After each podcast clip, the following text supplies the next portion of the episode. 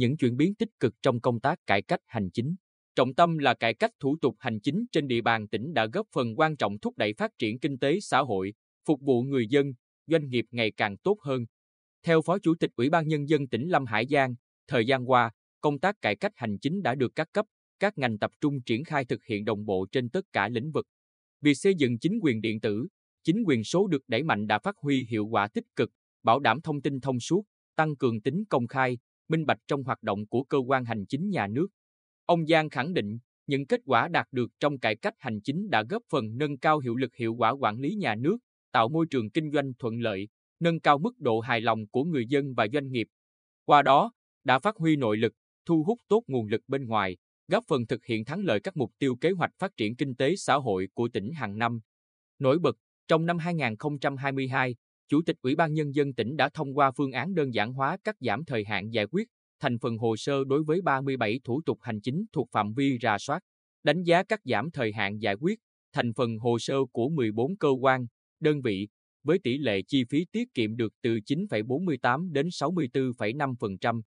Ban hành 94 quyết định phê duyệt quy trình nội bộ giải quyết 149 thủ tục hành chính liên thông và 305 thủ tục hành chính không liên thông thuộc phạm vi chức năng quản lý của các sở, ban, ngành.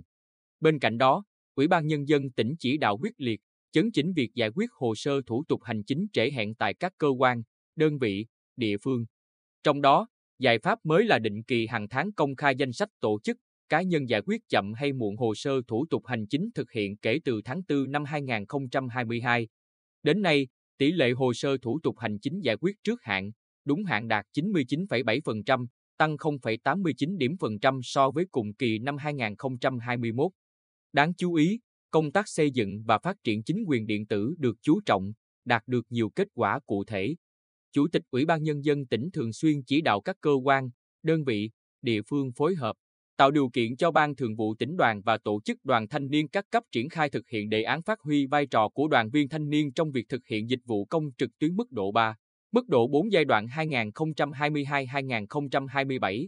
Nhờ đó, tỷ lệ hồ sơ thủ tục hành chính được tiếp nhận bằng hình thức trực tuyến của tỉnh đến nay đã đạt 54%, đảm bảo chỉ tiêu theo quy định tại chương trình hành động 09 của tỉnh ủy về cải cách hành chính. Trọng tâm là cải cách thủ tục hành chính giai đoạn 2020-2025 quy định tỷ lệ tối thiểu 50% và tại kế hoạch hoạt động của Ủy ban Quốc gia về chuyển đổi số năm 2022 quy định tỷ lệ 50%.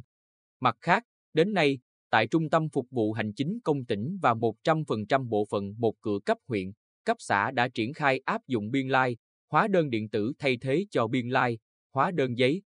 Thực hiện đưa vào sử dụng dịch vụ chữ ký số từ xa trên cổng dịch vụ công của tỉnh, nhằm khuyến khích, thúc đẩy người dân, doanh nghiệp sử dụng dịch vụ ký số từ xa để thực hiện các thủ tục hành chính trên môi trường điện tử.